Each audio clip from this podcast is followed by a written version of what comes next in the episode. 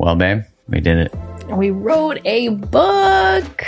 Yeah, man, it's it's actually surreal to even think about uh, that we wrote a book, had a baby, got married, not necessarily in that order. but the book is now available yeah. for pre-order, and we're so excited to share it with you. Oh, so looking forward to getting this book into your hands, to be in dialogue and conversation with all of you as we continue to liberate love from old imprints and codependent dynamics that keep us small, stuck, and stagnant. Yeah, you know, no matter your relationship status, this book walks you through what shaped you, why do you do what you do in relationship. It dives deep into your relationship blueprint, attachment styles, and most importantly, which is different than every other book that's ever covered codependency in the past, we explore the role of the nervous system in that. And the book is called Liberated Love. Yeah, release your codependent patterns and create the love you desire. Go to createthelove.com slash liberated love to order your copy now. That's createthelove.com slash liberated love and get that pre-order in and you'll be able to get a free download of a meditation we created and a workbook that goes along with it. Much love and appreciation for your support. Much love. Thank you.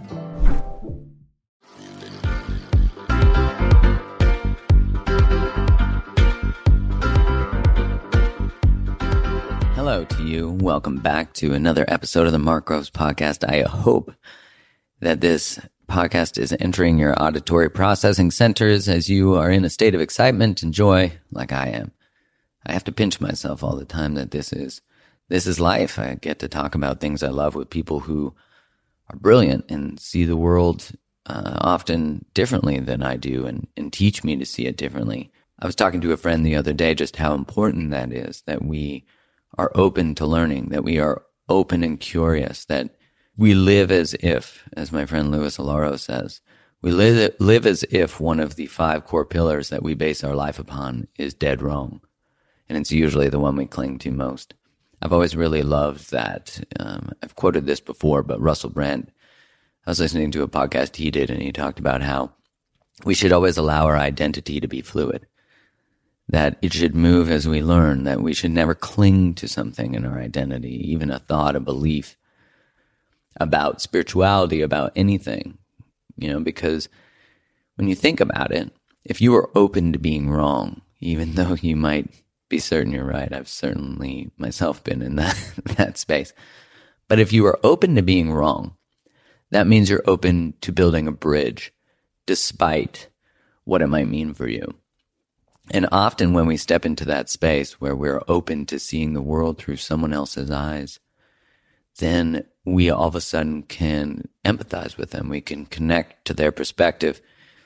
In the Gottman's work on teaching communication and handling conflict, they really centered it around how countries handle conflict, which is you cannot go into the mode of persuading someone of your position till you can accurately express what their position is. And that's pretty tough, right? That's pretty tough. But this is the mode where we actually build bridges and connection in, in the human experience. This doesn't have to be true of romance. It's just that romance tends to be the greatest testing ground because it's where we have the most to lose, but it's also where we have the most to gain. And so really what happens is when you actually invite your partner's point of view and just empathize with it, you've now, you might shift, you know, you might say, Hey, I actually can see some truth in what you're saying. I can see some truth in that. And I bet that must be hard without defending our position, right? That's so easy or withdrawing that we are actually staying in these moments. Uh, the, when we talk about attachment issues and challenges, the ability to be connected to another, and when it's insecure, that attachment that we want to run or we want to cling to it, you know, anxious and avoidance. If you haven't read the book Attached by Amir Levine, then I would recommend checking it out for sure. But what we often think of in romantic relationships, but this, again, it doesn't matter the type of relationship, it just is exaggerated or overemphasized in romance because, again, it's so significant where we experience rejection and abandonment, is we think about our relating as relating to another person. But I always tell people learn how to relate to space between you and another person. Learn how to navigate the space between you and another. Because people who are prone to anxiety in, in connections, they don't like space. And people who are prone to running, they love space. They need space. But there's a balance. When there's no space, nothing's safe. And when there's too much space, we don't feel connected. We might feel safe. So in the context of boundaries, there's sort of three, this is, I just go and explain this because it really emphasizes this point, which is most of us have porous boundaries where we allow too much. And then we react to that by putting up a wall. So our boundaries are, are walls. And so it's a reactive, you might know this like the pressure cooker. We pop, right? And we pull back and we reel back. And so we usually oscillate between those two, allowing too much or not allowing anything. So in the allowing too much, we feel connected to another person, but we don't feel connected. We don't feel protected. So we feel connected, but not protected. In the second one, we feel protected, but not connected. And in the third type, a healthy boundary, we allow what we, what is safe for us, but we also, we're curating what is allowed between us and another. You can think of it as you know, I, I say that um, walls keep people out, boundaries teach people where the door is. You're really saying, I want to have a relationship with you, and I will do it under these agreements, which are really agreements that ensure both of us experience love and connection and safety and security.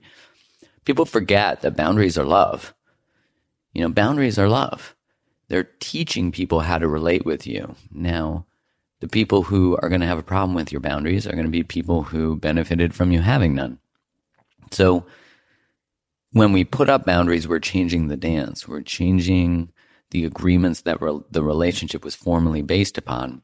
Put simply, you can sort of think of it like if you used to hang out with smokers and then you quit smoking, all of a sudden you're changing the agreements of what it means to be in a group the values have shifted. Not to say that, you know, non smoking is a better value than smoking, but hey, I mean, smoking feels so 2004 to me now, but no judgment.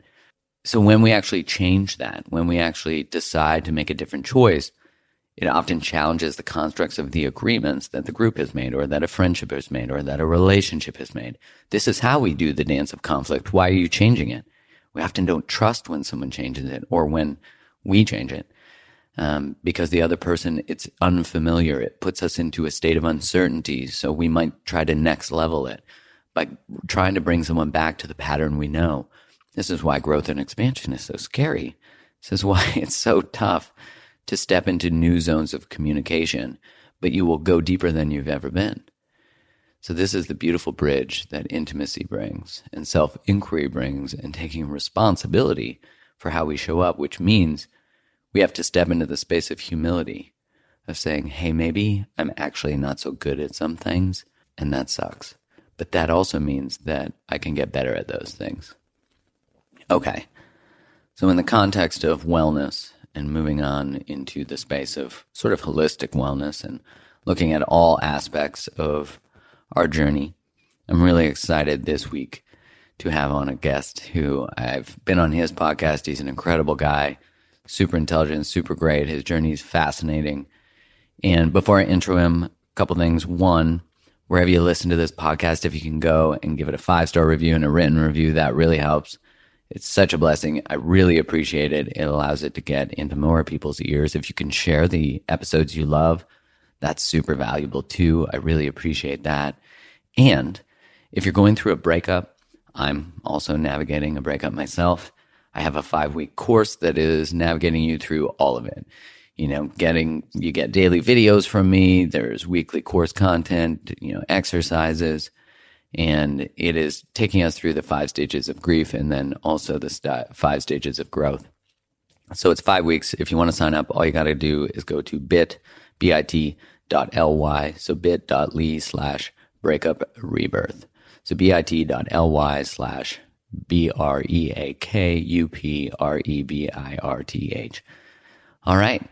So without further ado, here is this week's podcast episode with Mr. Josh Trent from Wellness Force.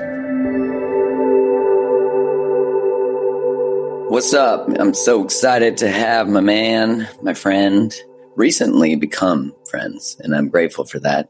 Josh Trent, who is the founder uh, and CEO. I would imagine if you're the founder, you're the CEO. Is that fair? That's right. Yeah. CEO. Of Wellness Force. And you and I were brought into synchronistic connection through, what was it through? It might have been through me listening to your podcast. Oh, and then it was also through Nick Onken, uh, oh, and, yeah, Con- and Connor got, Beaton, Connor Beaton right. from Man Talk. So that I, I became friends uh, to support them on some of their journeys they're doing in, in exploration. And uh, that's how you and I came together. It's funny. We're talking about like intelligence today and exploration. You and I came together because we were intelligently exploring where we were actually going. So that's amazing, right? Like when you are, get on your path, which I mean, I don't think you ever get off of it, but you know, when you really start to pay attention and listen and explore what you love, you end up in places with people who love the same things, which is pretty cool. And Wellness Force is all about that, finding that emotional intelligence and physical intelligence, sort of merging the two. Uh, yeah. Which you, I don't think you can really have one without the other. No, it's, and people like to focus so much of my life was spent in fitness. My, my background was 10 years in health and fitness. So I had like 10,000 hours with clients uh, in gyms. Mm-hmm. And and what was interesting to me is that I can look back now and see it so clearly. It was the lack of the emotional and the spiritual intelligence that really kept people from losing weight. And and I think exterior weight is a manifestation of the interior weight that we're holding. I think they're mirrors for each other. Yeah, I, I fully agree. I know it's a very sensitive subject as someone who uh, identifies as a recovering fat kid. I definitely know that when I've held on to the extra um, lbs I it was a form of protection.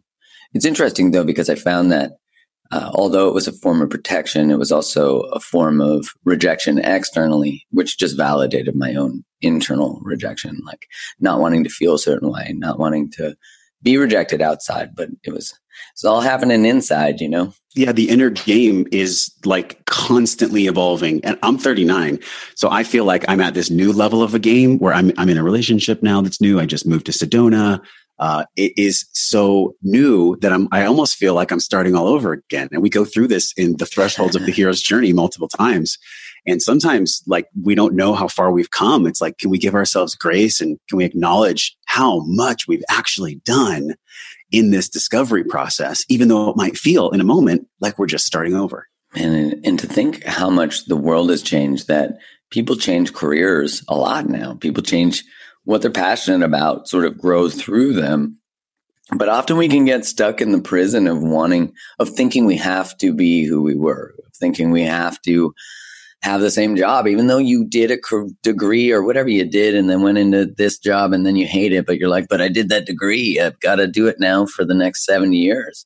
So I'm just going to live in my dead soul for a little while. I don't mean that was kind of morbid, but you know what I mean. No, I totally understand, man. I, I mean, I went through this is my gosh fourth major career, and mm. uh, the one the ones that came before it, like I pulled little gems from all of them. I think we all do this. Yeah. Like, is me working in a cube or working on data sheets or being an auto mechanic or uh, doing something that I totally now could never do because my soul would die. But there's still gems and still these talents that we pull you know, even in you being in pharmaceutical for a while and like learning how to sell, like we all have our gifts that support us in the current moment, you know, in this layer of purpose that we're uh, leaning into. And so for me, man, definitely, definitely, uh, I will, I refuse to do anything at all that will make my soul feel like it's decaying. I just want, I'd actually rather die. And I know that sounds a little dramatic, but uh, that's what feels true. I feel like that um, becomes true when when you've actually stepped to this edge, when you've actually like leaped from the story you're taught to live, all of a sudden then that becomes home. Like you can no longer ignore the call that is within when you've answered it. Cause then, it, you know, it's like even after you've answered that call, the call changes, the shape of it, the expression of it, the way it is. And it's so beautiful that you put it that way that like you would just rather die. I would, it, yeah, because either the career or the intention has to die or you do. Yeah, and, and I've I've felt um, I'm flashing back to a scene in a movie, and I don't know if you've seen it, Mark, but I'm sure a lot of people have. It's I called Find. So. It's called Finding Joe. It's about the hero's journey, Joseph Campbell, and it's just this powerful documentary. No, is it good? It's really good, and and basically every one of us, no matter who we are, where we live, what our economic status is, everybody receives the call to adventure. It's like a payphone ringing, and in the movie, the, the, the phone rings And then after that, you know, initiation, you go through a separation of what you first knew. So separation, initiation, and return. Returns where we tell the story. But a lot of people, myself included, when the call comes and we actually hear what's on the other side, it can be scary as shit. and and a lot of people just go and they hang the phone up. I, know, like, I definitely did that on so many things. Yeah, absolutely, man. So I that for for me, uh, my phone call was 2010, 2011, founding Wellness Force, being a personal trainer, knowing I wanted to change, seeing the path, but having a lot of negative beliefs around money and just having a lot of stories from childhood. Like, who are you to do this? I mean, really negative stuff that, that I've done a lot of work on. Who are you to do this? Money causes pain. People can't be trusted and expect the worst to happen.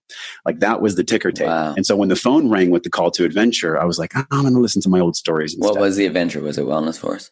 The adventure was wellness force it was seeing through my mentorships in, in 2012 or 2010 and 2011 like what's possible? The internet look what you and i are doing right now. We're sharing intelligence and wisdom and lessons through a computer that goes into outer space and then back down to earth. Like are you kidding me? We live in an abundant age but yet uh, i you know at that moment i didn't necessarily have the awareness that i have now. My level of awareness was not as rich. It didn't have as much coverage because I was still operating from an old software. Mhm. You know, I was operating from a software of like being raised on welfare, and mom's bipolar, dad was gone, blah, blah, blah, blah, blah. And although those things might be true, I can reformulate them to have a different belief that, that empowers me, like they happen for me, instead of these things happening to me, because that ticker tape can play for decades, you know? And yeah, so you can stay in that story over and over and over again. that's that's what made me flinch with the call is I was like, wait a minute, does the adventure and the curiosity and and the joy and the possibility that I'm feeling right now, is that actually true? Mhm. Or, or is the old record that's spinning in there, who am I? Who are you to do this? Money causes playing bell. Is that one which one's true? And so I hung up the phone and I I kept it at bay for three years, went to corporate America, committed spiritual suicide in a Yeah. cube, selling software. By the way, there's nothing wrong with nothing wrong with sitting in a cube. If you like what you do and you're in a cube, it's all good. I'm not judging you. But um Just not Even- your cube. That wasn't Just- your cube. just not my cube. So I got to the end of this three year run where I was like doing something that every morning I I felt that feeling in my chest of soul compression, soul atrophy. And there was one morning where I was feeling like I really just I just don't want to do this anymore, but I don't know what else I want to do. And I realized that was just me running from the call. That was a lie because you knew what you wanted to do. Is that I knew correct? what I want to do. The exactly. That I think is another delay tactic. Is like, oh, I don't know. I'm just going to ruminate more. You know, even though rumination is really, it's like not making a choice is making a choice. It's just a nice, beautiful, like I don't know, I don't know. And I remember talking to uh, George Carlin's daughter, Kelly Carlin, and George Carlin, you know, he's like Amazing. badass game changing comedian. One of the best And- in the world. Right. And his daughter, uh, I said to her, I, like, how did you start? Like, how did you find, you know, what your message was when I hadn't started yet? And she said, I found my voice by using it and it keeps changing. And that was like all I needed to hear was just to start with what I had, with what I knew in that moment. Um, and so you tried your old delay tactic. What happened? the old delay tactic wound me sent into an office where my manager at that time, this is 2014, uh, 20, early 2015 actually. And he said, you know, Josh, you're really just not cut out for this. Um, we're going to have to let you go. So like, the, the, the universe got me fired. did I just uh, get fired? Yes. Which driving home from that, uh, the most liberating and the most fear producing thing ever, because I'm sure we've all been through like, you know, losing a job or getting fired. I mean, it's, it's like the most powerful vessel for growth. And Oh, I'll never, man. I'll never forget this, Mark. I was driving home and I felt like this just thick exuberance flowing through me. And I also felt freaked out as shit because I'm like, how am I going to make money? You know, all the 3D world stuff came in. yeah. And uh, I went to a sound healing ceremony. This is when I started to really dip into the fact that not everything we see and not everything we hear is actually real. There's other things here in the world. And I had a sound healing ceremony, you know, where they put the crystal bowls on your body. Yeah. And out of nowhere, man, I'm like starting to cry. Like tears are just coming out of my eyes. This is like a few days after I get fired. Is this like a new experience for you? Just This is a new experience. I'd never Yeah. done it before. Like they're putting a bowl on you, and you're like, "Are they going to serve cereal?" I've laid down. I've laid down and eat cereal before. Is that a rock bottom? I don't know if it's a rock bottom. it could possibly be, yeah. I'm just visualizing somebody laying down eating cereal out of a crystal bowl. Make a no, nice but- sound. but it took me it took me to this place where i realized like there was some stuck energy in my Mhm. body and i didn't know how to access that. And, and um, i'm driving home with my girlfriend at the time and i just get this flash of inspiration. No idea what i was going to do no idea how i was going to do it. But what came through was i had to record me on a cell phone and i said i'm going to launch this podcast. I've always wanted to have conversations that matter. I'm going to coach people. We're going to reach a million downloads I'm going to be someone that actually holds intelligent conversations that helps me and shares that and share that knowledge with other people. And that is exactly what happened four years later. Mhm. Like Wow. in that moment after the sound healing, speaking that into existence into a cell phone video when I was with Amy, that was my girlfriend at the time. And that's what that's what transpired, Mark. Like it literally happened just like that. It was challenging. I had to build a lot of scaffolding along the way, yeah, but but it occurred it occurred because i just i think this happens to all of us. We get beat down from our own resistance so tremendously that the only thing left to do is just surrender. Mm. the only thing we can do is surrender. And, Yeah, I know that and shit. that, that was the moment. I, that was the moment for me man. So it was it was when i finally said i don't know what to do. I'm open to whatever is in store. You know universe guide me in a way and i didn't know this language at the time but that's when the message came through that's when the inspiration came through You think And, those um, bowls like just uh, shook your shit up, got it in alignment? You know, I Your think that- chakras are all of a sudden I think like, so. oh, 192 so. hertz or whatever the Well, hertz is. I forget It- the it's funny, like just even looking back on it now, because I can I can go to that moment and I can feel what it felt like. And I even in the moment I was judging it. I was like, "What are these hippy dippy people putting bowls on my body? Like, are you kidding me? What is this? All of a sudden you're crying. They're like, Like- "Welcome to the jungle, buddy." Next thing you know, I'm like initiated into this world of real intelligence, which is not white knuckling, not working hard 15 hours a day. And that's been a constant evolution for me. And I think, yeah, I think there was some kind of muddy waters in my chakras and the sound bowls cleaned it out. Um, and that's, that's what allowed me to meet you and connect with you. And, you know, it came from that moment, man, that moment of initiation where I was scared to pick up the phone. I hung it up. Three years transpired. Then the universe made me pick it up. And here we are. Yeah, man, I love that you said that because I actually feel the same that if you ignore the call, the phone doesn't stop ringing. The universe just goes, Hey, we're eventually going to give you a rock bottom where you're going to be so tired of your shit that you're going to have no choice. But you Yeah. could just decide now if you want, it's going to be way less painful. It's going to cost less money. It's going to be, you know, but I find most of life's lessons usually, we usually take as humans this like giant slap to the face to wake up. But man, you don't have to wait. But I waited too. So hey, welcome. You know, the tsunami hit me too. And Yeah. And then you listen. And I've had a couple tsunamis in my life where I didn't pay attention and all of a sudden you're like, I knew I was gonna be here. I knew it. What Yeah. the hell was I doing ignoring the shit? So what happened after that? Because you know, you didn't stop there. That's obvious. Yeah. Um, what happened after that was learning how to actually figure out first what my message was, who I was in the world, and what I had to contribute instead of just coming from the egoic mind where I was like, how do I pay rent? I need to get I need to get as much followers as I can. I need to like make sure that I'm okay and then I'll be of service to other people. Mhm. And there's some truth to that. If you look at Maslow's triangle, like at the bottom of it is like we need food, then we need shelter, then we can procreate, then we can be of service. Mhm. So I, I had to take care of those bottom levels, Mark, and, and I was taking care of those bottom levels with like food safety and security while I was figuring out how I was going to be of service. And that was a challenge. You know, that was the ultimate challenge because I had committed that spiritual suicide and I could feel how just bitter that tasted. And I Mhm. knew that I would never go back there again. But also, rent was due, bills and responsibilities happened. So I did various consulting jobs. I figured out how to use online platforms. I figured out how to launch a podcast. And I just kept trusting that it was going to be okay. In the middle of all this, we have to put my mom in a mental home. I break up with my girlfriend, a three year relationship. And I'm like 40 episodes deep into a podcast that's not making any money. So I was tested, my friend. Like it was like boom, boom, boom, you know, like mm-hmm. a lot of uppercuts at that moment. And by the end of 2016, it took me about a year and a half to really understand like how I could calm my nervous system, how, how I could create the business scaffolding.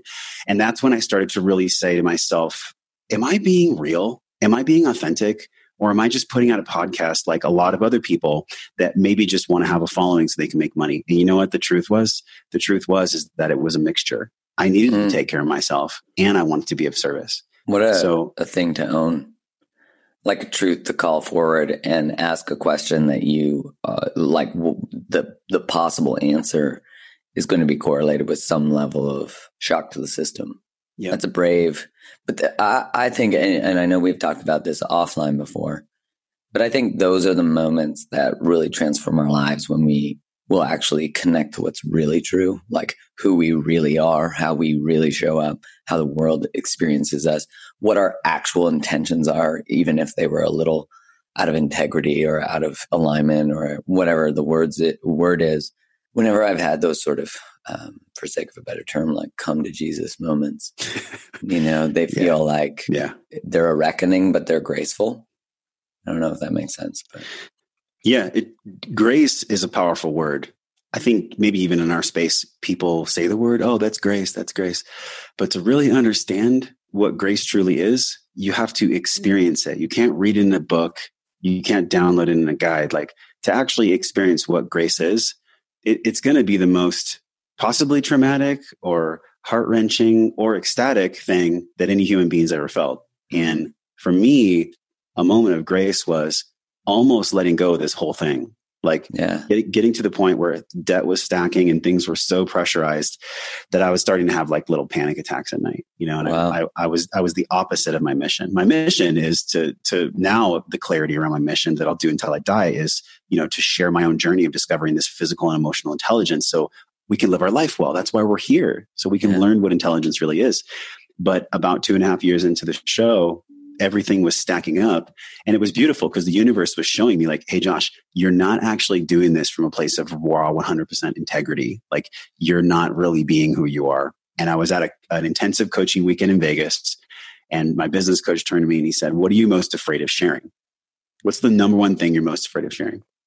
And I said, that I don't have it figured out, that I'm, I'm not exactly happy and comfortable and free in my own body when I lead a podcast about wellness. I'm most afraid to do. He's like, share that.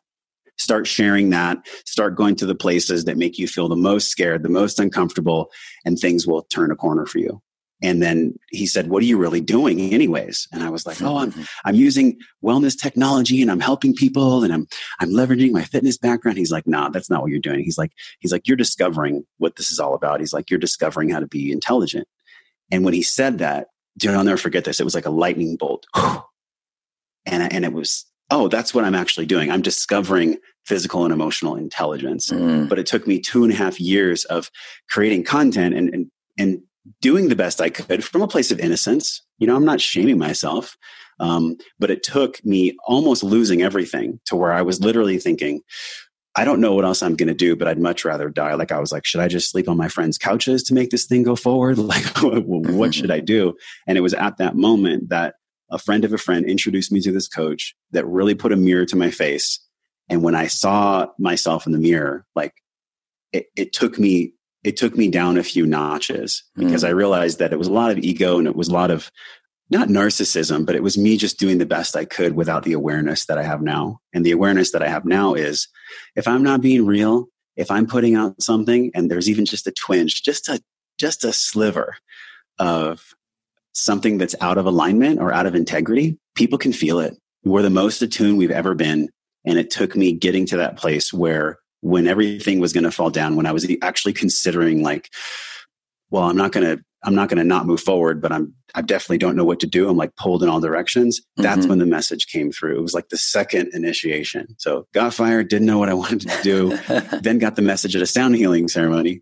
Then two and a half years later, get the reckoning when everything was falling apart again to just be myself, do exactly what it is I'm here to do, and to lean into the fear about sharing the things that bring me the most growth and the things that bring me the most growth are challenging and vulnerable and they're not always sexy to talk about but that's the thing that we're all experiencing and most influencers or people that you know not you but but a lot of people out there they they they speak from the top of the mountain and i'm like my friends we're never at the top of the mountain you know we're never yeah, going to totally. get there until we die so like it's stinky in here everybody's yeah. in their own shit multiple thresholds mark Yeah, and it, I know for me too, like I, you were saying about only stepping into work that feels like a 100% hell yeah. I remember when I first started writing on Instagram, you know, I was at this decision point where you could choose to post a post that's, let's say, for example, I mean, almost 90% of my audience, I think it's like 86 or something, is female. And, you know, that makes sense because the desire for emotional information, social forces, what's okay to do, what's not, we all know all that stuff. And if I posted a, you know, female empowerment quote about growing wings and grabbing a sword and slaying the patriarchy, it would always do well. You know, that's obvious. But I remember being at this point where it was like, do you post what you know will do well or do you post to change a life? And I remember just honoring the knowing that I could never sell out for that. Cause I had, you know, a couple times gone, oh, I can just go with one of these Yeah. posts from these amazing poets and it will fly. But then I was like, but I'm not sharing what I'm really thinking or what I'm really feeling because I'm afraid it might not resonate as well. And so I just made that commitment, like change one life. And sure enough, every time I'd post something that was more vulnerable, I would get this reply that said like, thank you. I needed this today. And that was, that was it. That was, you know, when I had like 35 followers, you know? Yeah. And that's a, I remember signing up to, you know, those online summits, you know, those things that I'm talking about. Oh, of course. Yeah. They're, they're, I think they're kind of teetering down now, but Ah, thank yeah. God. But I got asked to do one that was like a sexuality summit. And I, I love the talk I did. It was fun. But then it was like, they sent me this promo material and it looked like the cover of a porn. And I, I remember like part of the contract was to post it. And I posted it and immediately I felt like sick, you know, I felt like, ugh. And I remember one of my followers, actually, was probably more than one, was like, this doesn't seem in integrity with your brand. And I was like, Mm. hmm, it doesn't delete. you know, was, that's the last time I ever did something like that. You know, it doesn't mean that I, we haven't stepped out of integrity by accident, but that's how you learn. That's Yeah. how you learn. That's how you learn what your integrity is, is by feeling back in your body. And man, to have a coach say what they said to you is just such a call to to your own truth, which you already knew. Yeah. That's what the great coaches and mentors and even podcasts do is they remind people of what's already in there. Mhm. And it's not it's not just a meme or a or a buzz phrase like, oh, the truth is within, just seek within. We all know that. But how do we actually go in there and do it? It's by feeling the embodiment from someone else. Like some, yeah, like alignment. You, like yeah. you embody certain qualities that people feel from you. You know, I, I embody certain qualities that people feel from me. If I'm talking or speaking or communicating about a value or a teaching and pe- and I haven't embodied it yet, people know, man. We just we have a barometer for bullshit. You know, we yeah, it understand feels like, fake. it feels fake. You know, it's like I'm right now going deep into breath work, but I don't have it all figured out. I'm not some breath work guru. And I'm and just started being, doing that. That shit is insane. it's it's powerful, man. I mean, it's my the- whole body is just like vibrates after where i'm like what is happening my fingertips have never had so much oxygen in their life like Well, 'cause you know it's- insane you know what's really going on with breath work is that you know when we do breath work we're getting out of our head we're turning off the default mode network in the brain I mean, we're literally switching off the mechanism that searches for safety, security, saber-toothed tigers, like that constant default mode network Mhm. that's spinning. Breath work gets people out of the default mode network and it gets us into the body. The vagal nerve, part of the default mode network, it goes down to the diaphragm. Part of the afferent nerve endings are right there by the diaphragm. So when we're breathing in and breathing out in a rhythmic way, whew, it's powerful because there's nowhere to go besides being present to your breath. And then, of course, we feel energized after that because all the default mode network bullshit that was incessantly monkey mind running us, that goes away to the wayside. And our body has more energy because we're not in fight or flight from fighting an imaginary stressor like a ghost under the bed. well it's amazing that you can like our bodies are often so uh, um, in fight flight freeze from our childhoods that we don't even know like even growing up in our cultures in our religions there's an inherent self-rejection that just happens to grow up in a family you know and uh, I remember listening to Gabor Mate speak at a conference, and he said humans have two needs. We have the need for self expression and authenticity, and we also have the need for belonging. But when self expression threatens belonging, belonging wins till it doesn't, you know, Yeah. till you start to see that when you share your voice, you might lose some people, but you don't lose yourself. That's such a different place to be. It took me it's still a continued thing because I still have that like, well, if I say that, it might hurt someone's feelings. You know, my codependency yeah. still leaks in ways where I'm always healing it. I'm always, ooh, can I speak at the cost of not being liked? I remember my sister said, if a third of people hate you, then you know you're doing good work. And I was like, could we do like a fifth or maybe like a ninth? I don't know yeah. if I can hold the container for that. I've had to really train myself to look at YouTube comments and comments on social when they're hateful and spiteful and just and just actually use that as fuel that I am on the right path. Because for a while, and I don't know if you can relate to this, it was just crickets.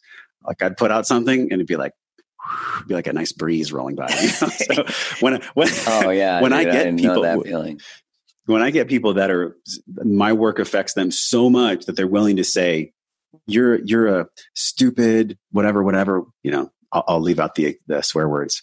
It no, feels, this it feels is in a way, often an explicit podcast. okay, I had somebody recently. Somebody recently, um, they said your your arrogant voice um, your arrogant voice is a distraction from the guest. Stop talking or something like that. Wow. And I was like, okay, there's that something my feelings too. But there was something in that person that that I brought up that anger. And and it's funny, like I just have this sense that the more real a message is, the more loving a message is, the more it's going to bring up people's shit to come up and come out.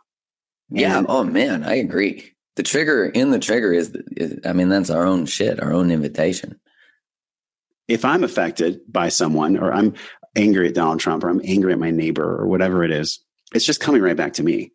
You know, it's within me. Why am I allowing myself to be so triggered by this person, first of all? And then secondly, like what kind of hungry ghost, to reference Gabor, what kind of hungry ghost is inside of me that needs to eat on that darkness or mm. eat on that anger so that it feels satiated? You know, and, and that's, I think Amen. that's the lifelong work, man, to just, look, I just recognize that there's a shadow. I recognize that there's hungry ghosts inside of me.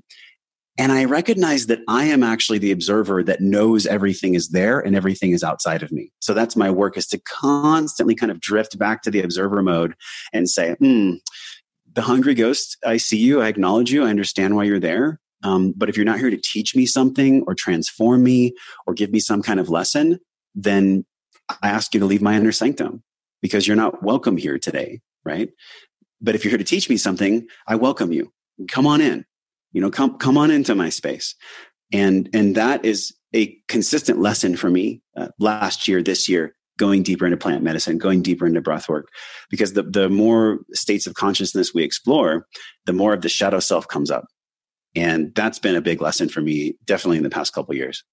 Yeah, I was reading um, the book Stealing Fire uh, the they also wrote uh, the Rise of Superman, and they're about like flow states and maintaining flow states, and they talk about all the different ways that we access flow, and they then talk about some of the studies that look at the destructive nature of um, drugs and how alcohol, I believe, is number one, but yet it's legal, right? And then it talks about how psychedelics, I don't even think are on the top like in the top 50 or something. I don't, I don't remember, but yeah. um, what was interesting about it is they referenced a study of if ex-cons have an experience on psychedelics, they are much less likely to reoffend, which I thought was because they start to feel connected to the rest of the universe, the empathy that they start to feel, and you know that that they uh, experience the impact.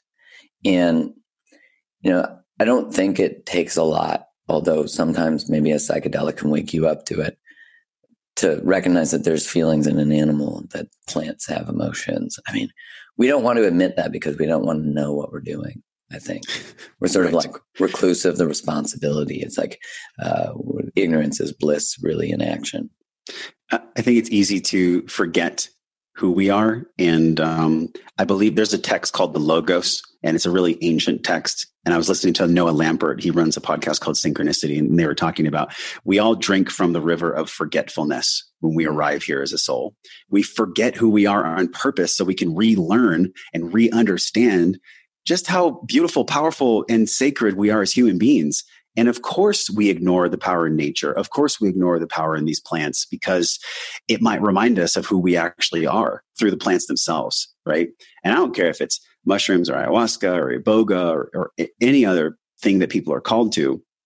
I think, Mark, the reason we're seeing a resurgence in people going deeper into themselves by accessing the plants is because there is a massive waking up now more than ever. I don't know if it has something to do with the plants, the, er, the, the planets, or if it's 2020 coming up. But in my life, I've felt these changes and I felt consciousness at certain times expand. Right now is the most powerful expansion I've ever felt. And I know that because I've gone through my shit with the plants woke up to how powerful I am, done things that I'd always been afraid to do, and just seen really who Josh Trent is. And it's just this constant unfolding where I think I'm like, oh, this is this is how life is, and this is who I am. Boom, next thing comes, and and a lot of that. I got to figure it out. No, you don't. I got to figure these, it out. No, you don't. A lot of these things have come through the plants, man. And I, I love that book, Stealing Fire. is one of my favorite books, and it's, it's something that I read when I was just getting into this exploration of, of different yeah. states and um, Jamie Wheal and Steven Kotler, I got to interview Jamie Wheal at his house in Austin. And he was pulling back from the psychedelics because he said um, a lot of them are being abused right now. And I think yeah. we're in this kind of just like if you give a 16 year old a Ferrari, they're going to crash it. So right now, like the, the hip in vogue thing is for people to go drink ayahuasca and do all these things. I think there's going to be a resettling and a teetering period where eventually there's some policies and procedures and um, some sacred parameters around this stuff. And um, I- am seeing it on my side for sure. I just think that um, plant medicine is not for everyone. I think breath work is a good start. I think before that there's a vipassana, and I think before that there's just meditation itself. Man, there's many paths to get there. Yeah, breath work I feel like is so expansive. It's insane because you connect to so much more of yourself. Meditation, obviously, um, and I did a little personal silent retreat not long ago, and I was met as I've talked to you about. That's right. Met the edge of my own uh, sanity, I think, which was you really sat cool. by the river and you sat by yourself, watching yourself sit by yourself. Oh, it was amazing, and I do agree that there is a a abuse often of these things that they become a form of bypassing. Um, but also that they can be a very valuable tool of um, using psychedelics and the medicines. Yeah. I know in in the idea of honoring the medicine and honoring what you're looking for rather than, you know, the first time I ever tried mushrooms, I was like 20. And I remember doing it and going to a bar. And it was really fun. But it was a totally different experience. You know, and and in this uh, day, I don't know how easy it is to access it, but isn't it legal now in Denver, I think, or somewhere like that? Yeah. And it is legal, and and I think that we're going to see like the MAPS organization and ICEERS and all these like big governing bodies. They're bringing it to the masses with that structure, with the safety, with you know the the periodization of taking it, with skilled facilitators. We're seeing um, uh, psychiatrist assisted MDMA sessions. We're seeing like the legalization of stuff start to bubble up into consciousness. And I think if we were to just look at where we are as a snapshot, Imagine being 20 years in the future where things are so different. These medicines are used in a sacred way as medicine to allow people to wake up, to clear trauma, to clear even past life trauma. We're all going to look back at this time and go, gosh, we, we were just coming from the information and the innocence that we knew. We were just coming from the awareness that we knew. Man, when I was in corporate America, I was coming from the awareness that I knew. I'm not shaming myself. I'm just acknowledging like that's where we were. So the conversation you and I are having is like pulling back way into the sky and kind of looking at this plant medicine, human evolution, and consciousness as a timeline. How exciting is it in our lifetimes that we're going to be able to witness this growth, that we're going to be able to witness the things that are going to heal the people that we love and heal ourselves too, man. I mean, it's a, that gives me gratitude. Like that gives me like a kind of a choked up feeling, like just to know that like, ah, in my lifetime, I'm going to see so many things expand and allow people to evolve that that gives me fuel to keep going. You know, that, that gives me a sense of even more purpose as to what I'm doing now because we're part of this. We're all part of this, right? We're, we're this collective. People talk about the collective consciousness. Well, in order to be in collective consciousness, we have to be aware that we're in it first. So mm this is what you and I are doing, you know, in this conversation, man. And this is why I love talking to you, anyways, is because um, I always get some type of an awareness when you and I have conversations, and yeah, that's gold. That that's gold for all of us. Yeah, I think we. I, I completely reiterate what you're saying in that I personally, in my own experience, feel like we're waking up to being part of Mother Nature, not running this show. Like, I think in a lot of ways, humans and capitalism and corporations have made all of these things at the cost of where we live, what we are supposed to be part of, not, we don't own it. I mean, all the earth has to do is shake a little bit and we're fucked, you know? Like, and I think we forget that. You know, I think we forget that we, if you know, there's that really beautiful quote. I forget what how it goes exactly, but it says like, if but if you know bees died, the the earth would be over. But if we died, everything would thrive. And it's so true. It's so true yeah. that if humans were gone, this Mother Nature would be fine. And of course, I don't want that to be true. I think that's part of the responsibility of our work. And I'll also say, just as a caveat to the previous um, mention of psychedelics, is that do your research and make sure you do do it in a way that's safe. And, you know, um, you're not just going to the club and doing that. That's, you probably won't find any healing at the club. Okay. Yeah. You're Let's not going to be honest. No one's gone to Vegas. To the to the strip and been like, God, I feel so connected to myself after that pool party. and there's a time and a place for parties, but um, the type of people that are here with us, like I, I just have a sense that they're on a different path than that. Mm. You know, I think a big part of that path is what is my intention? One of the biggest lessons I've learned in like 300 interviews is there's so many people that just lead with the tools. What are the five things that are going to allow you to step into your greatness? What are the 10 biohacks? You know, tools, tools, tools, resources. 10 resources. ways to do 10 yeah. things. do, do, do, do, more, more, more. And yeah. it's like, hold on, like let's pull back here. And, and actually, like behind the veil of the tool is the real power of the intention. Yeah. Because the, the intention is why the tool is there in the first place. You know, and it's like yes, can we focus on the intentionality behind these things? That's been like one of my top 10 lessons, just to throw that in there. that's, that's been one of the top 10 lessons in 300 shows is like, man, it, it, it is the intention is more powerful than any tool because I used to chase the tools. I mean, if you look in my bookcase, there's like hundreds of books because I thought that by reading the books, I would get smarter.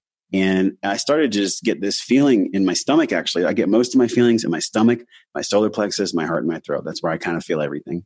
Mm-hmm. And it got tension there. The more books that I read and the more I'd like white knuckle and try to get information. And the breakthrough came actually um, uh, after a, a, podcast with Anahata here in Sedona. Yeah, she's been on here. she's been on your show, her, and yeah. people people know and love her work. And so I had an in person with her, and I just journaled afterwards. And I was like, God, you know this what is intelligence? I was like, what, what actually does it mean to be intelligent? And I, I just, I wrote down like, it's not how smart you are. It's our ability as human beings to, to decipher and gather information that calls to us, to apply that information you know, to iterate, to try it on, to, to do the diet, to do the walking, to do whatever it is, the spiritual journey, to do the breath work. And then lastly, Mark, like what we're all working towards, man, is the embodiment. We're yeah. all working towards the embodiment. And I think intelligence is this vast exploration of those three things. Like, how do I gather? How do I apply? And then lastly, like, how do I embody the lessons? Because whew, that's what people feel from us. You know, in a, a truly embodied person, you can, you can see them at the grocery store and be like, oh, that person has something that I want. They're embodying yeah, something true. that I, I could feel that from them. And um, it doesn't come in a book, but that's that's the journey of what I'm on, and, and that's why I love being your friend and having this kind of a conversation because everyone's going to gather and apply and potentially embody something from it um, without it having to be some perfect guide. Or if I just get the book or the certification or the thing, well, then I'll be okay. It's not true it's just the ego trying to be in control and say, if I have this thing, then I'll be safe, that I'll be okay. And it's actually the path of safety is by going through all three, because only in embodiment can we truly feel safe. We can't feel safe if we're stuck in the gathering mode. It just brings uh, a lack of safety. Man, that gathering mode again, I think uh, dis- can be a distraction, you know, from actually changing. We're like, but I'm reading the books, I'm going to the seminars, I'm doing the thing. I'm like, yeah, but you haven't made a different choice like make a different choice, change your life. If you find a pattern repeating in your life, you just haven't listened. You just haven't listened. Because as soon as you make a different choice, you'll never end up in the same place. You can't. Because you like start to change the why in the road. You you just move the decision point back and back and back. And it's a it's it, you said earlier, it's such a great time to be alive because we have access to more information for free, you know, than we ever have. And we are starting to feel the price of mm-hmm. being asleep. And I've really been thinking a lot about how just through the nature of evolution as a species, we've it was important to abandon ourselves in order for the species to move forward. You know, you did the job that the family needed. You, you know, think of it like back in cave person times. We had to, you know, do the thing we needed to do in order for the group to survive. And it's interesting now to think like so many of us don't trust ourselves because we subcontract our authority over ourselves to the opinions of other people. And I'm like, man, it, I remember waking up at 27 engaged being like, how did I get here? Like, how did I get to a place where every time I got a call, I hung up the phone and I was like, oh, I can't go to Europe. Everyone's going to university after high school. I can't go to mm. Europe for a year. That I wouldn't be doing what everyone else is doing. I'll get left behind. And when I actually like stepped out of the story that wasn't mine, but was mine, you know, it's kind of one of those weird moments when you wake up and you answer the call and then you go, how did I get here? And it's like, you actually got yourself there. You just weren't making conscious decisions. And I'm like, shit, it was my fault, you know, but yeah, to now just hear how you've moved through and, and continue to move through the invitations. Um, it's and and to continue to expand who you are and what it means. Like wellness force for you from the beginning is different than it is now. Is that that's true right? A hundred percent different because i was different then too. Yeah. And i think you you talked about this earlier where we get so attached to how our egoic mind thinks should be. I got this degree. It's seven years of my life man. I'm not going to just let go of it now. It's like why the fuck not why not? I have a go? finance degree. I had to let yeah, that it's like, go the moment I, mean, I graduated. Look, if my if there's something in my life that starts eating away at me, I'm gonna let it go because I get to live. I get to thrive. I get to feel good, man. I get to care about how I feel each day because how I feel each day is how I show up for other people, and how I show up for other people is, is resonates to the world. So I don't care if you believe in Gandhi or not. Yeah, the change does start with you. Be the change you want to. I mean, it's it's it's so simple. And these these these memes. I'll never forget this. Mark, I was at a church in Austin, and I was on uh, Michael Pollan's book tour, uh, How to Change Your Mind. And I went there with a friend, and he was like, you know, we see these platitudes, and these platitudes, love is all there is. Yeah. Look within for the truth. The reason that these platitudes get shamed and get compartmentalized, that they're just trite and shallow is because the truth has always hid in plain sight. It's always mm-hmm. hid in plain sight. Love actually is everything. It's the only thing that there is. And everything else is just some kind of lesson to get us back there. And yeah, the hippies mm, did have that's it right. so true. The hippies did have it right, man. They just didn't have the technology that we have now, which is why it's even more powerful us to, for us to be here. So it, it, it makes me feel um, gratitude, but it also it makes me feel a sense of responsibility where it's not just about me. Because if my life was just about me, that would not be a very enriching life. You know, I don't see that as, as a life. I don't think we all are called to like deep, massive service where we're going to self sacrifice. And I don't think we ever have to do that to truly be of service. But I will say it's, it's, it's a path that it's either for you or it's not for you, you know, like to really be of service. And that service exists in different ways, I think, for, for many of us. Yeah. I mean, you can live in service just by how you treat other people. And, you know, it's when you walk a path that, um, that's new in your family system or in your culture or in wherever you are, you take bushes to the face. I mean, that's just the way it is. And I sort of see it as yeah. whatever it is that I'm here for, which I think I have some grasp of currently, but it's shifting all the time. Even the conversations I'm having, you know, I really started this work with the intention of helping people understand and learn about relationships as I do, uh, as I uncover that. And now to me, that work is even really the path to self, the path to feeling like there's more to this is really through relationship. It's, I mean, it, it could be through any type of relationship. It doesn't really matter. But when you actually experience what it's like to be held, to feel safe, to feel understood within your own body, regardless of what's outside of you. I feel like that's where you really feel you start to f- understand what it would be like to be a tree. You know, which sounds really sort of weird to say, but yeah. I've, uh, you know, the fear of being esoteric used to be in my mind because I, you know, as a pharmaceutical rep, everything I sold was based on quote unquote science, you know? And so I was very linear minded, and the spiritual aspect of the world really sort of terrified me um, because I grew up Catholic. So there was an inherent rejection of my spirituality because my spirituality was, and I'm sorry if you're Catholic, but it was very manipulative. And yeah.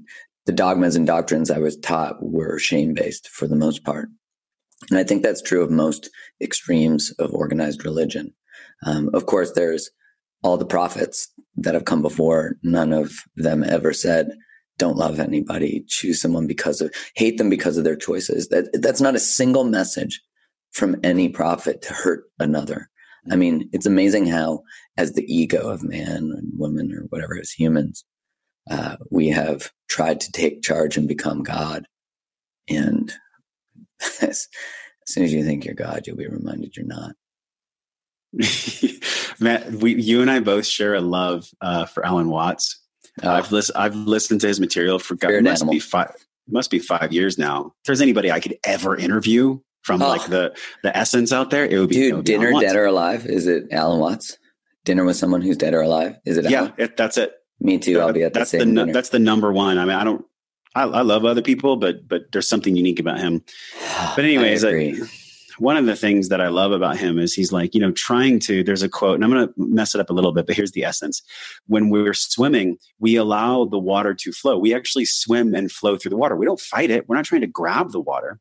And so he says, when you're in the water, it's, it's being in the flow of it that allows you to live your life well. It's not grasping the water because the tighter we try to grasp water, the more it flows right through our fingers and we can't breathe.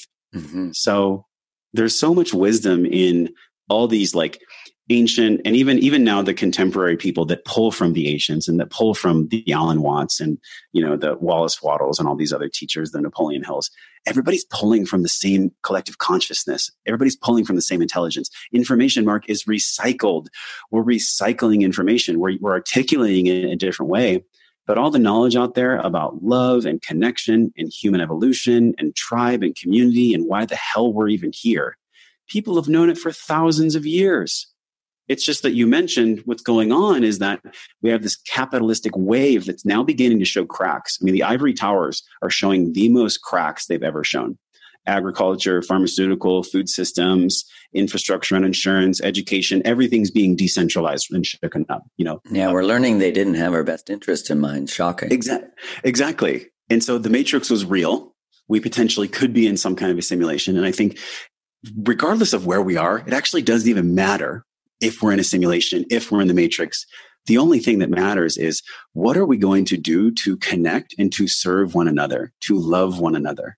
Because mm. if we're loving one another and that's our focus, eventually chaos is going to find order. It does it in nature. It you know, follow to. the rules of follow the rules of nature, man. And the reason I believe that the capitalistic model eventually will massively shift is because if you look at any of the laws of nature, there yeah. is always a growth, a flourishing, and a death.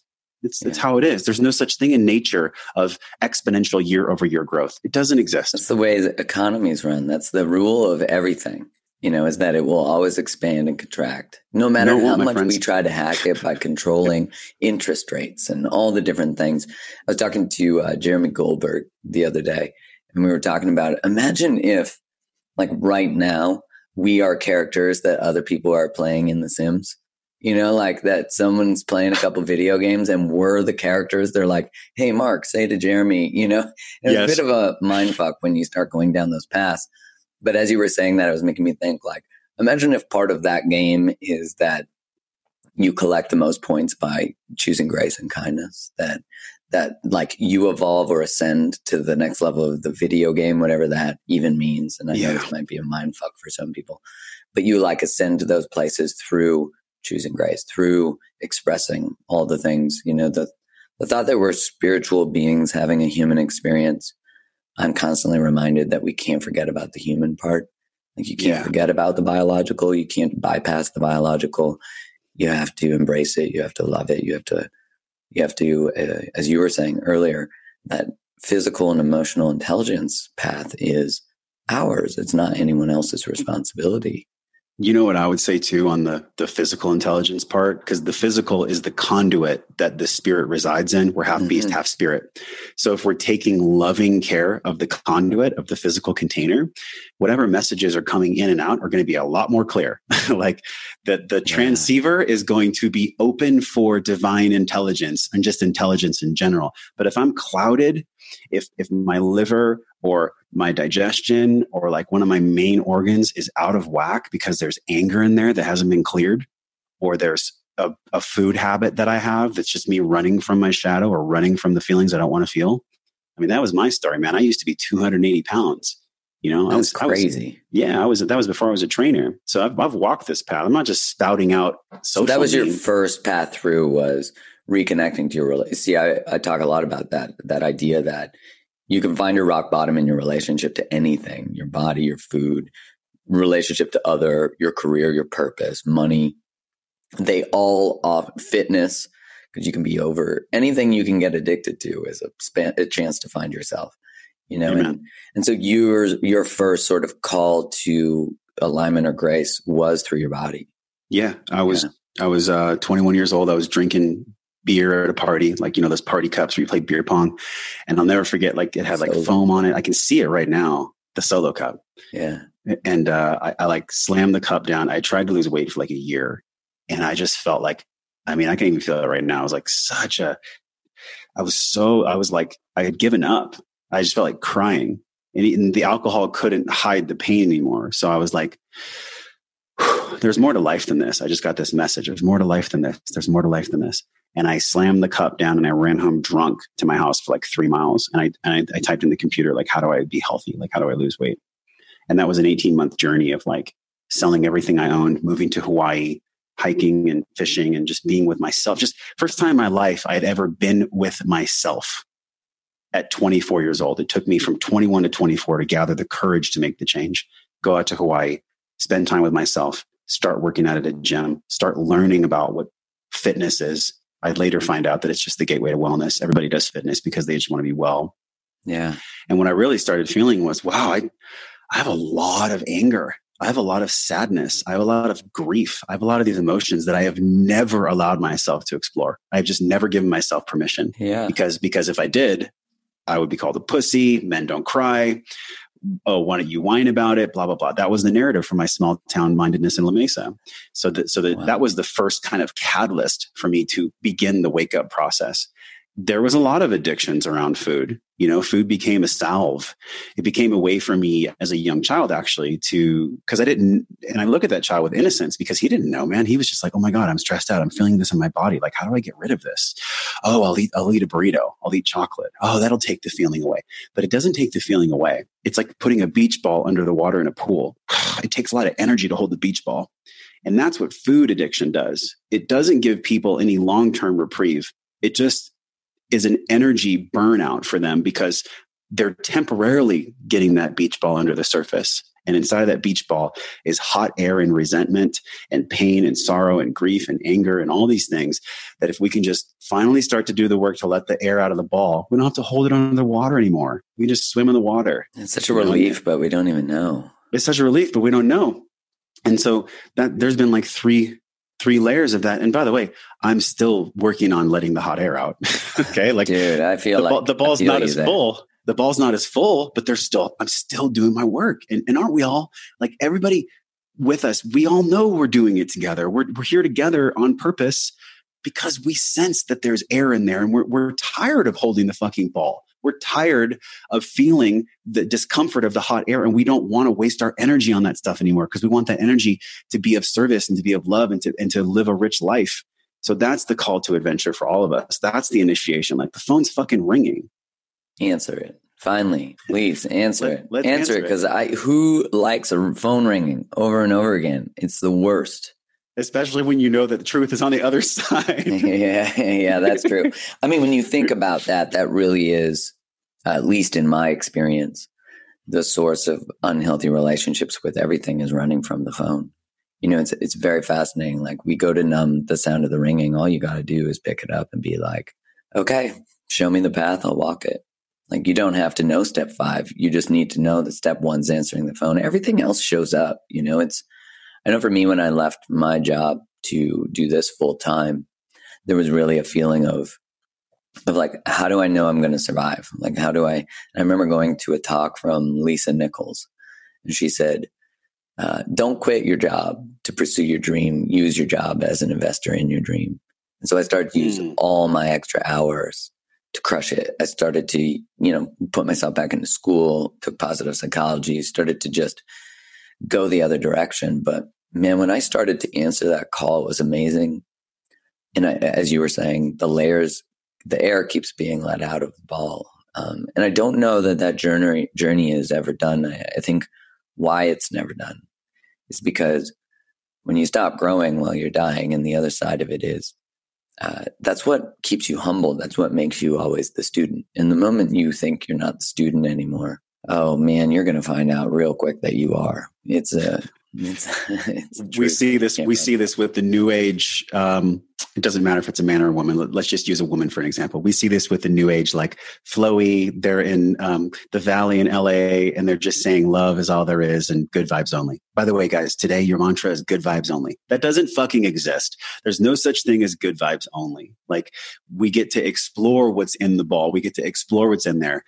I think this we have this pacifism and we have this kind of spiritual blanket that a lot of influencers put out there because it's easier for people to accept. It's like, oh yeah, heuristic, good vibes only, cool. I'll just focus on good vibes only. I'll just focus on only the positive. I'll just, and, and those are good things to do. I'm not saying we shouldn't do those, but to have that as a mantra for life where we're just spiritually bypassing the real shit.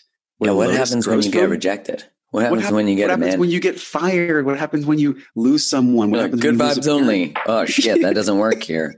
I better have five tequilas and figure it out. Exactly. And this I is totally what I agree think, with you. This is what I think happens on the backsides of this um, reductionistic, spiritually bypassed memes that this is why I love seeing your content so much. Everything that you're saying, it might be a meme, but it's real shit.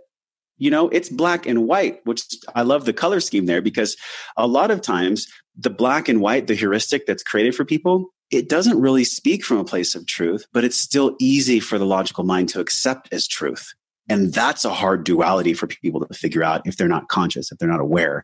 Because we have these people just feasting on information all day long on social media. And the, the brain loves shortcuts, man. You know, I, I interviewed oh, a woman, uh, a scientist who'd be fascinating for your show. Her name is Dr. Kyra Bobinet and she's a brain scientist, a neuroscientist, and she said that um, this heuristic exists. It's the shortcut. You know, when I meet somebody at a party, I'll say, "Oh, great, I'm Josh. Nice to meet you." So, what do you do? We're looking for a shortcut, and we love shortcuts because to build it takes rapport, down to build rapport. Yeah.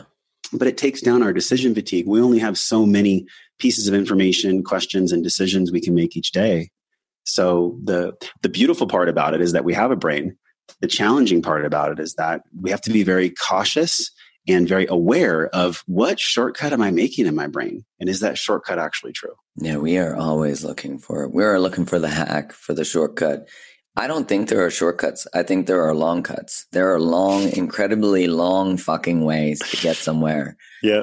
And man, long I had certainly been that's avoiding the call. I'm just going to take the long route and then I'm going to look for a pill or a hack or a thing that's going to bypass good decision making, nutrition, balance, meditation, breath work, uh, this holistic experience, which is yeah. you can't just become a perfectionist in one area of your life because all you're doing is distracting from the other areas you have shame. And you'll always wonder if someone picks you because of what you're good at or are you inherently flawed and they see that you know that's the that's the trick of a perfectionist is it doesn't matter how good you get at something because underneath it all it will always be a wonder if if they see you because you see you. So, I mean, I mean i think this is a beautiful opportunity to say, answer the goddamn call. If you haven't listened to Josh enough, he has his own podcast where he talks about this all the damn time. I love it. You bring on amazing experts, um, and you have you have a summary that you did of all because you've done how many episodes now? It's been we just had our 300th podcast, and while we're recording this, your episode just came out on the show today. Oh, really? Mm-hmm. Okay. Well, I better get that out there. well, and also too, like if if people um, are here and you felt something in your body like listen to your body if your if your body felt something if you have that little fluttering feeling in your heart or you're like yeah that's true trust that because that's what i'm doing is just sharing when that happens for me i'm just sharing when that happens for me and so i'm not always going to resonate with everyone but if i resonate with you come play with us like come learn with us come discover with us because you know the intelligence of the heart which you talk about it's it's a field of its own it's a never ending, yes. always unfolding, always nuanced discovery process. And so what we do with Wellness Force is, gosh, we, you know, we bring on people like you so that we can learn from you because it's part of the physical and the emotional. And we also try to explore like, well, how do we actually know and do? Like what's in the middle of knowing and doing? You know, that's the really important part. So giving the truth, giving people resources to, to know something and to do something. And, and like we talked about the gathering, the application and the, the embodiment so this this guide I, I made it's 21 minutes. Uh, it's called the M21 guide. You can do it in the morning. It's 21 minutes long. It's got six key practices that I've pulled from these 300 world class people. And I believe in it because I created it and I, I did it myself for four months before I put it out. So um, go to wellnessforce.com forward slash M21 and you can get that and um, let me know what you think of it because maybe you'll find by just doing it, by just gathering and applying it, that the way you're going to embody this is different. You know, your M21 might be different or it doesn't have to be the M21, but if you've been looking for a starting place, this is a great starting place to download that. Sweet. Well, where first, thank you so much for sharing this. I mean, I think we should just record all our conversations because we always have so. such from now on. Time. Let's just record all of our talks. Honestly, we have such a good time, and I, I yeah. get, I feel like uh, very inspired to explore the edges of what might be real and what might not be, and and and just the deliciousness of this human experience. Uh, and I can't wait to be at dinner with you and Alan Watts uh, one day, whenever that happens. Let's do. Um, and so, where do people find you? So just go to wellnessforce.com uh, Wellness Force Radio is the podcast. Wellness Force all over social, and um, we're active on everything. You know, Instagram or send us a Facebook message wherever you like to talk. Just talk to us there.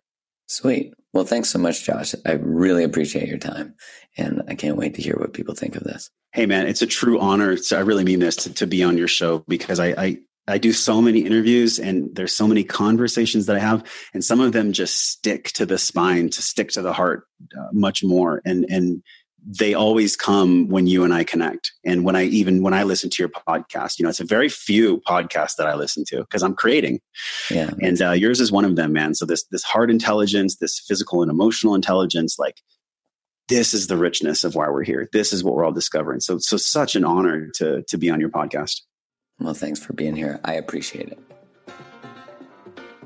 Thanks so much for tuning in to today's episode. If this episode resonated with you, one of the best ways to support the show is to go subscribe to the podcast so you don't miss any more. Leave a five star review on Apple Podcasts or wherever you listen to it, or share the episode with your community on Instagram or whatever social place you like to hang out.